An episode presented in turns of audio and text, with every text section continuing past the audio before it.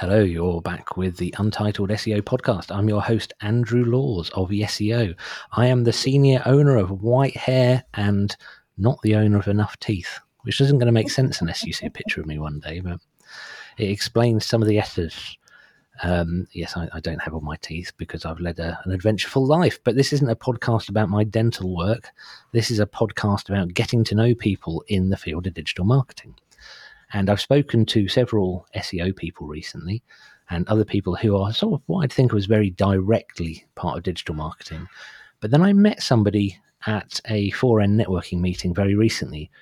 And when she told the room what she did, my little ears ears stood up on stalks. I think I'm getting my metaphors mixed up there. And I thought, oh, I definitely need to speak to this person. So, honoured guest, would you like to introduce yourself, please? Thank you, Andrew. What a lovely intro. Um, so I'm Betty Adamou, and I am a gamification expert, designer, and author. And I'm really, really happy to be on your podcast. You're very kind. So I, I have to, I have to know straight off the bat, and I have to pretend that I don't already know the answer. Okay. But how how did you get into gamification? How what? I know how long you've been doing it, and did you invent it? Well, I didn't invent It's a bold question, I know. I didn't invent gamification, but I invented a little corner of it, um, which which segues into the other uh, answer that you're seeking, which is kind of how I got into it and, and what I've been doing. So I found myself being at the London College of Fashion. And for anybody listening, they're like, how on earth is this relevant? But I promise it will make sense. So I was at the London College Fashion. I grew up wanting to be a fashion designer. So was at the London College Fashion and was also working part time at a Savile Row Tailors, if you can believe it, as an apprentice. So really enjoying myself and made clothes at home. So, you know, very early on as a young woman, it's obvious that I have a lot of artistic talent, but a very engineering kind of way of being. I like to break things and make things and use my hand in that way and be creative in that way. But I was absolutely broke after finishing university, as most people are. Um, and and literally just you know I was living on my own um, on top of um, like a Turkish restaurant uh, in the town I was living in Enfield, um, and a friend of mine said, look, you know, there's a market research firm literally down the road. You know, you can walk there within six minutes.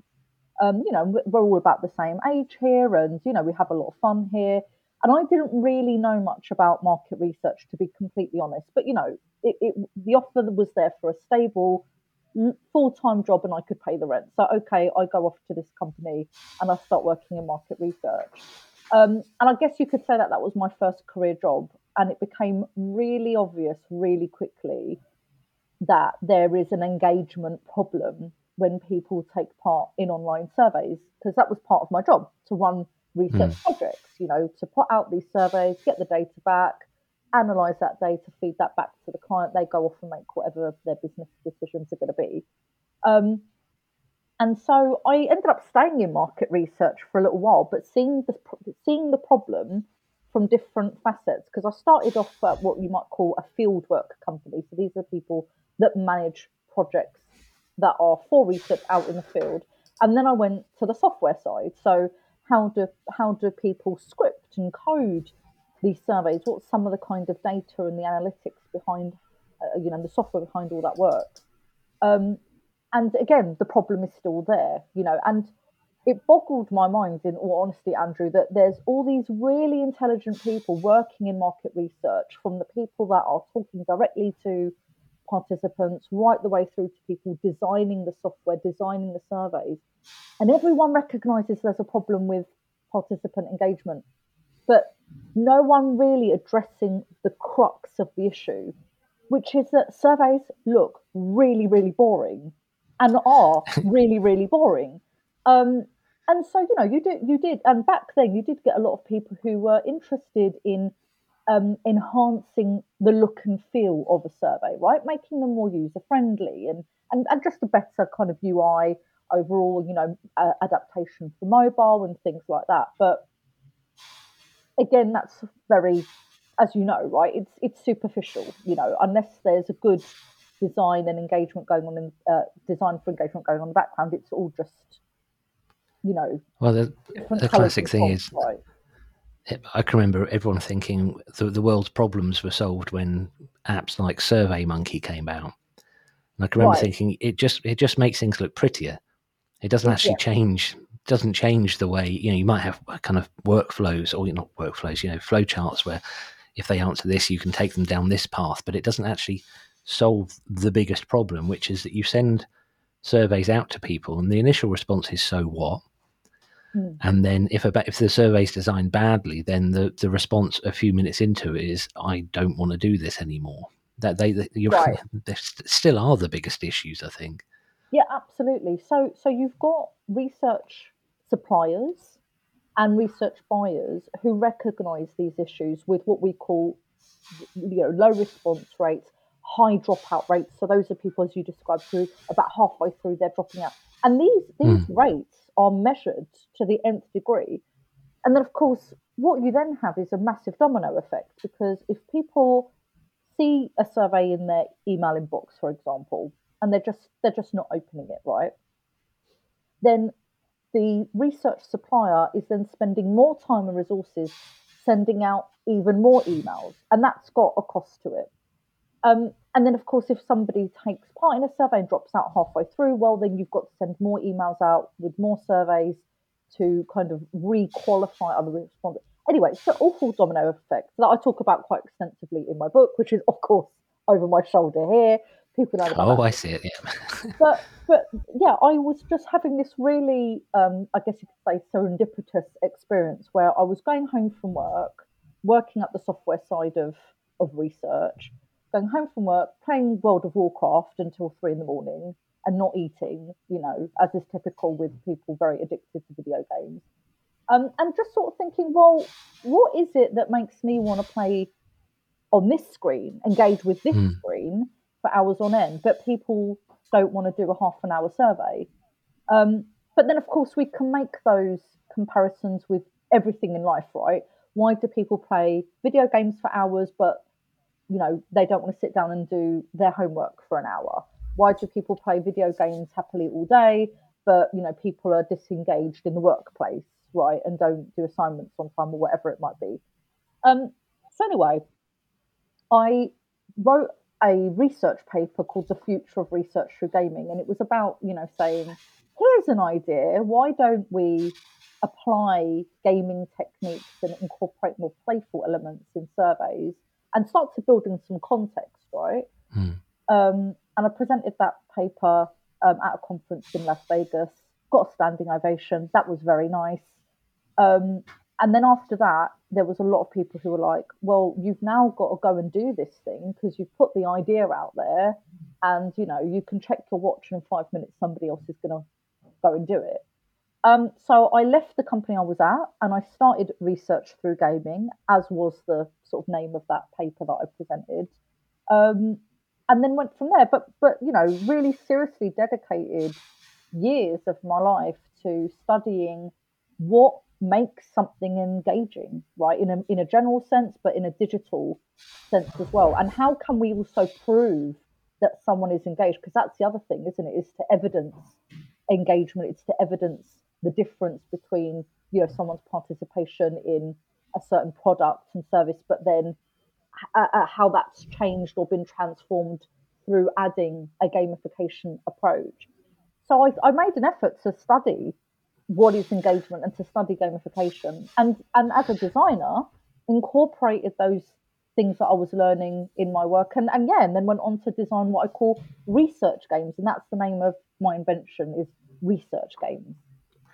Absolutely want to talk more about research games. Uh, but I said at the start of this episode, I, have been speaking to people in SEO and then sort of intimating that, that you're not you're not an SEO professional, which um, I hope you're not offended. But you, no, not at all. Both, no, we both know you, both know you're not.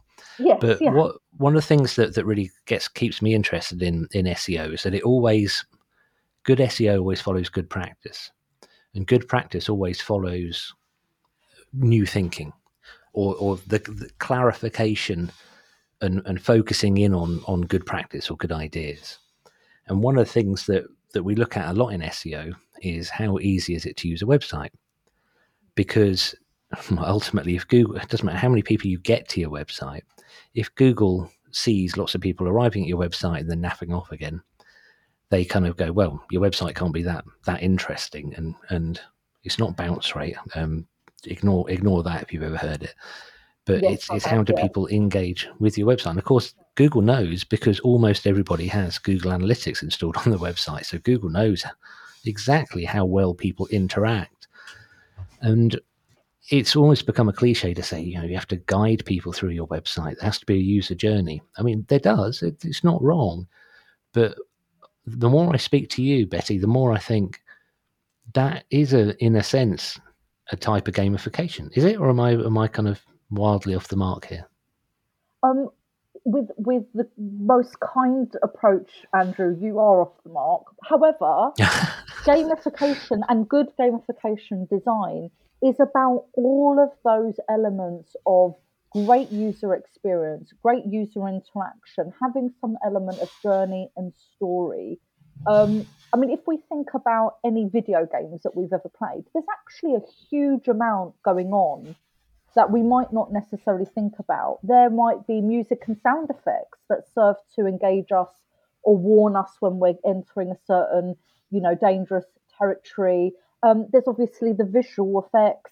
There is the ease in which we understand and access the instructions and the rules to play the game. You know, there are teams of people who are, you know, whose whose literal focus is to ensure that you are engaged from start to finish. And I think if everybody approached their life and their business and their work with the mindset of a game designer, we would very likely find that our approaches look very, very different at the end because to be a game designer means that you're also trying to create different types of value for the user. And when I was studying games and trying to kind of understand what is it that we get out of games? You know, there's all sorts about self determination theory, but there's four things that I wanted to share with you, Andrew, that I think would be really interesting and, and apply not just in gamification, but in everything. The four values are number one, self discovery value, right? When we play games, we often learn something about ourselves. So, uh, and other people, even, right? So we might realize, oh, actually, I am you know a lot more competitive than I thought I was, or this game has made, you know helped me discover how quickly I can progress through challenges. Or maybe we've understood that I'm more inclined to cheat and take shortcuts uh, than I thought I was. So, so, so you know, uh, games give us a lot of self-discovery value. They also give us a lot of transcendent value. So often in games where part of big worlds, right, we're part of something bigger than ourselves. Um, so, you know, in the lowest sense, it's about, I don't know, saving the princess because she's up in a tower. So we know that whenever we are Super Mario and we're defeating turtles or whatever it might be, it's, it's because of, you know, this bigger cause, right? And games like World of Warcraft are great at that, right? Because you're doing all these quests and you're literally part of the World of Warcraft. I mean, it doesn't get bigger than hmm. that. But games also give us narrative value. There's often a story that continues to unfold, and we love stories. And of course, storytelling is such a massive buzzword any, anyway. But we also get knowledge value. Um, and I've got mates who have joked that they've learned more about geography and politics through playing video games than, you know, just being a person that exists through life. So if you have got anything, whether it's a survey, a website, um, an employee training exercise, I think it's really useful to think about how can I add one or all of those four different value systems to make that process as engaging and value driven as possible for the user. Um, and that's what game designers do because you know all of those value systems are so baked into games but we don't often break it down and think of it like that because not all of us are interested in maybe the academic sides or, or whatever and that's fine people just have fun with games but i really made it my job to go what on earth is it that makes games so intrinsically engaging?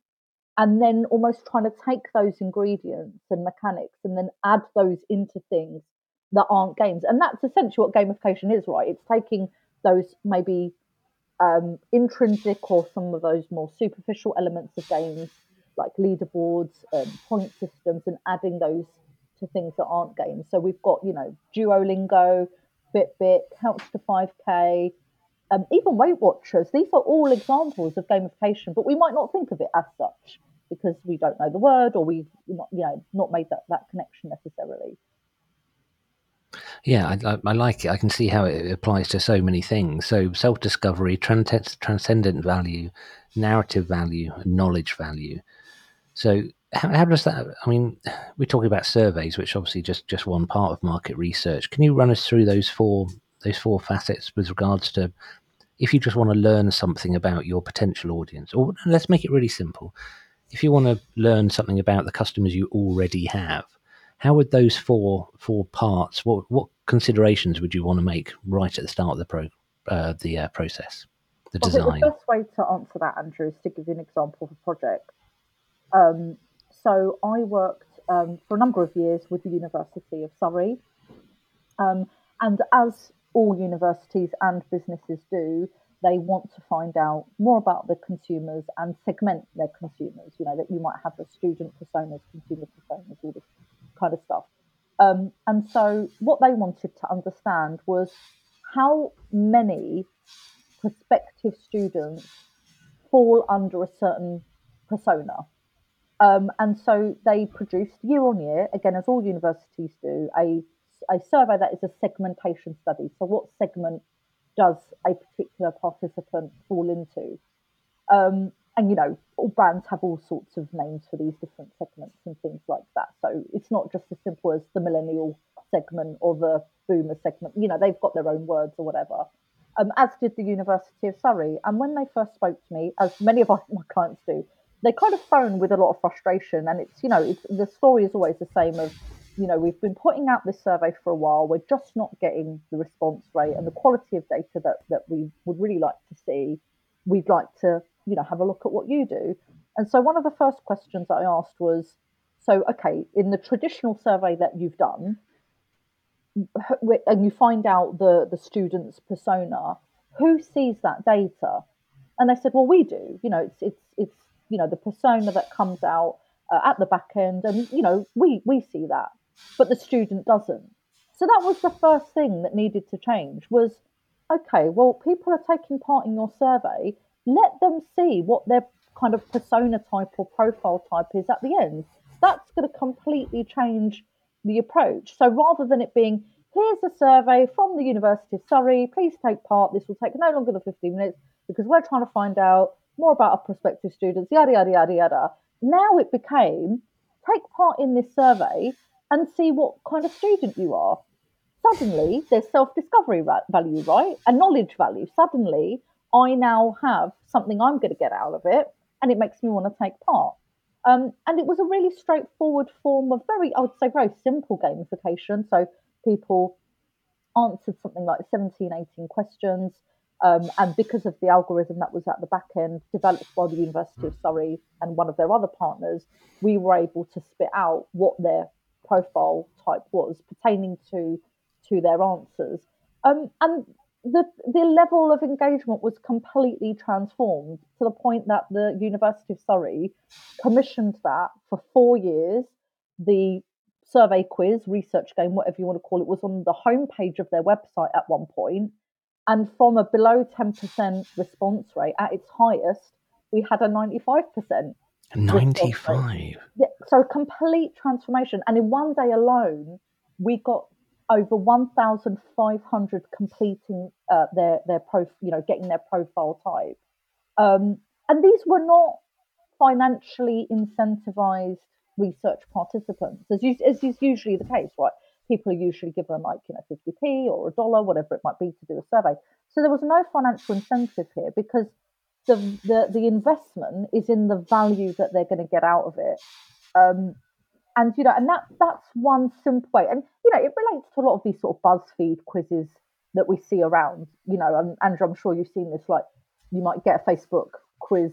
What kind of Disney princess are you? What Game of Thrones character are you? It's kind of using those kind of principles for self-discovery value, right? But for other research games I've designed, I might incorporate more of those value systems. I might say, okay, well, actually, what you're doing in this survey is part of a much bigger cause um, and really articulate in simple terms to the participant how their contribution is helping an, an, uh, you know something else in a positive way. But crucially give them some feedback and, and an idea of progress so they can see their contribution go further.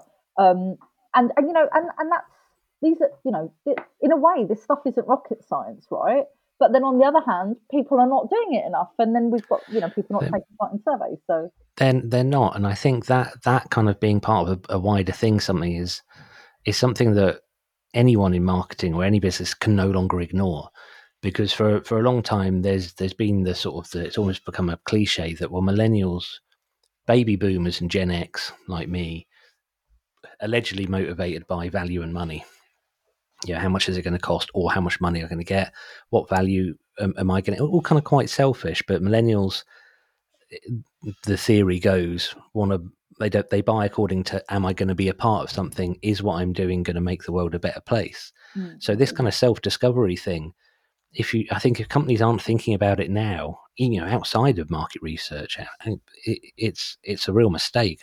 I'm finding it very easy to sort of relate a lot of these things you're talking about very directly to any aspect of digital marketing. I think the yeah, the combination of your your your your view of the world through all, all the work and all, all, the all the academic stuff and all, all the practical application of gamification aligns perfectly with all digital marketing. Well, thank you. And it explains why my best selling workshop is my gamification in advertising and marketing workshop, even though my book was about market research. But, you know, there, there is the other element to think about that we don't just take part in games, we play games, right? And to play also has really useful value in marketing or training and education or market research online surveys. Because when we play, we are at our most creative.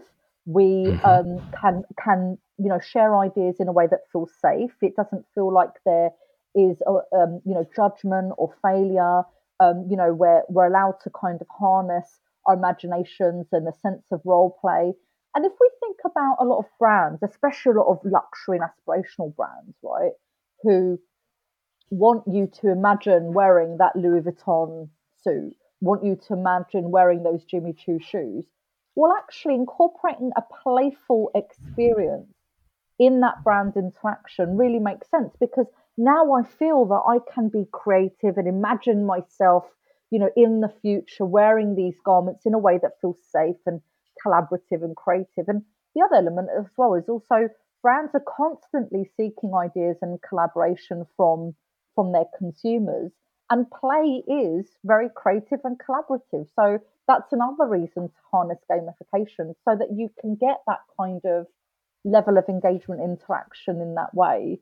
Um, because you know the one way marketing messages that we see are so easy to ignore um, and ad avoidance is a big deal. You know, we get the YouTube ads and the TV ads, and we click through and we scroll and we skip and whatever. Whereas games demand your interaction, don't they? They are two way media. So even just in the lightest way, if I was to say to you, Andrew, like next time I see you in person, race you to the door, there's going to be part of you that wants to race me to the door, right? Even though we're both grown adults, right? because it's the that. invitation to play. We can't we can't resist. Um, and so so that's um, you know I think in a, in a nutshell, you know, gamification really is synonymous with engagement, and I think this is something that people maybe don't fully understand. And I'm not saying that your audience doesn't, but the that people might think, oh, gamification is just about making something fun. Well, actually, gamification is about solving an engagement problem, and in the process, especially if done digitally, you can also collect valuable data because games are also inherently data collection tools. Um, you, you, you, you boggled my mind because one of the big problems with well, no, one of the big problems with um, from SEO, it's people don't write title tags properly. So the titles that they give pages tend to be a statement of fact. They they miss the opportunity to use the title of their page as a lure, as a marketing piece. But I think more than that and more direct and easier to test than that is the headlines and descriptions used in Google Ads. Because people are still writing Google Ads. I've got some really good copywriters, I would say that. I've got a great copy ad copywriter who works with this guy called Lewis Folkard, um, who sort of gets approaches things from a more playful angle. Right. But the whole thing that people are still trying to get people to go from an advert to a purchase and if one of the goals of selling online is to build trust and to build an affinity with a brand in people's minds, if you were to put in an extra step and instead of going from clicking on an advert to purchasing, but clicking on the advert to um, a game um, or a score app or something like that, then surely that's an opportunity to still present the people with the hey, here's this thing now, buy it. But at the end of a journey, that that gets them to buy into your brand so much stronger. That that's what's blown my mind. It, it's one of those things I've kind of thought about it before, but you you've you've cemented the ideas. You you've made them sort of more tangible, especially well, with the, the self discovery, transcendent value, narrative value, knowledge value. Yeah. Which, sta- which spells Stnuruk. yeah, I couldn't find a mnemonic for that. Um, but you know, there, there, there's a lovely example I want to share with you, Andrew, that I think really kind of brings that um, that idea of kind of going from ad to sale and, and kind of coming to life using gamification. So I was running with the Chartered Institute of Marketing. This is some years ago now. I was running one of my gamification in marketing workshops. So it's about two and a half hours. You know, I start off explaining what gamification is, the science, the psychology. I show examples from around the world. You know, here's how it's been used in um, in in getting fit and exercising and dieting, learning, learning new languages. But then, of course, I bring in examples in marketing, and I challenge the people in the room to work on a gamification design to solve a problem that maybe they're having in their business, right? And um, this fellow that was there, who runs a small tiling business, of all things, right? He, he runs a tiling business. And one of the problems that he says he always has with every client is that they always get really shocked at the price. And then he has to expend his time and energy explaining what goes into tiling a floor. That it's not just you buy the tiles and they stick them down and that's it, right? That there's a lot more to it and there's several steps and you need different uh, levels of expertise or whatever. So for his gamification approach. He wanted to solve this problem. So his idea, and he kind of, you know, the, the task is to design a gamified approach in 20 minutes and I time it, right? His idea was to create a tile your floor game to build empathy and trust between him and his customers. So his idea was that level one, you've got like a really small bathroom floor to tile, right? And you do that and you you know you you do it well and then you go on to level two and by the time you get to like level five you're tiling like a massive um you know courtyard or something like that right um and you can pick materials and things like that but crucially when you pick the different materials to lay down these tiles those different materials come with different needs for screed and concrete and all sorts of things mm. that I mm. don't know about right and he was so excited at this idea that if people were to play this game, they could not only enjoy that and you know it, it positions his brand as quite innovative with this cool game but by the time he comes to responding to their inquiry to give a quote they have probably had a lot more idea of what it takes and all the different things to consider when tiling a floor. Um, and so that's another thing i really love about gamification is the ability that games give us to build empathy and to build trust. Um, there's a wonderful game example, um, and I'm afraid I don't know what it's called, but basically, in this game, you are a black woman and you've got all of these hands trying to touch your hair, which is unfortunately a thing that a lot of black women have to contend with. People going, I love your hair, can I touch it? And then without hearing yes or no, they go and touch it anyway. And I can imagine that that's quite invasive and annoying. I think if people asked me if they could touch my hair all the time, I'd get pissed off pretty quickly. So in this game, you have to bat away these hands as they come up to you at increasingly, uh, you know, higher levels of speed, right? And that's because you know games get more challenging as you play them. And so you can play a game like that for just a few minutes and you can pretty much, you know, get the hint really quickly Mm. how annoying that is. So games are so good at putting us in the shoes of someone else. So if you, you know, for whatever, you know, if you're listening and you've got um, a, a business problem, an engagement problem in your business, somewhere along the line, where it's that onboarding stage, whether it's in the initial advertising, whatever it might be, see if you can approach your problem like a game designer, like like my friend with the tiles, right? And and and see if that can make a difference. You know, there's no there's no harm in trying. It's if I'm ever anyone who's listened to this podcast before, if I'm this quiet throughout a podcast, it's because it's because my brain is just gone whoosh. It's just gone absolutely fitting off in one direction, and. I said before about Google Ads or you know online advertising and gamification just being just the perfect bedfellows. I think I go a step further, and the whole of inbound marketing absolutely should be should know the principles of gamification. I've just read a brilliant book by someone called Marcus Sheridan called um, "They Ask You Answer," which is um, I've just started giving it to my clients because it's the it's the best explanation of inbound marketing I've ever read. And it is just like build trust people have questions and before they give you money you have to build trust with them. Gamification is I'm, I'm not putting it i'm not finding the words because my brain's still trying to figure it out but it just seems like so obvious. It just seems so so obvious. And i've been i've been doing inbound marketing for over 20 years but that just kind of hang on why why don't we make it fun? Especially if it reflects the brand. Yeah because if your brand i mean if you're a funeral director, you might not, you know, how many corpses can you fling into a incinerator in a set time? Although probably that might work. But okay, however, anything. however, saying that, saying that, there are a lot of you know serious games that do that do deal with some really tough subjects. Um, I played um, a video game called That Dragon Cancer. This is this is years ago now.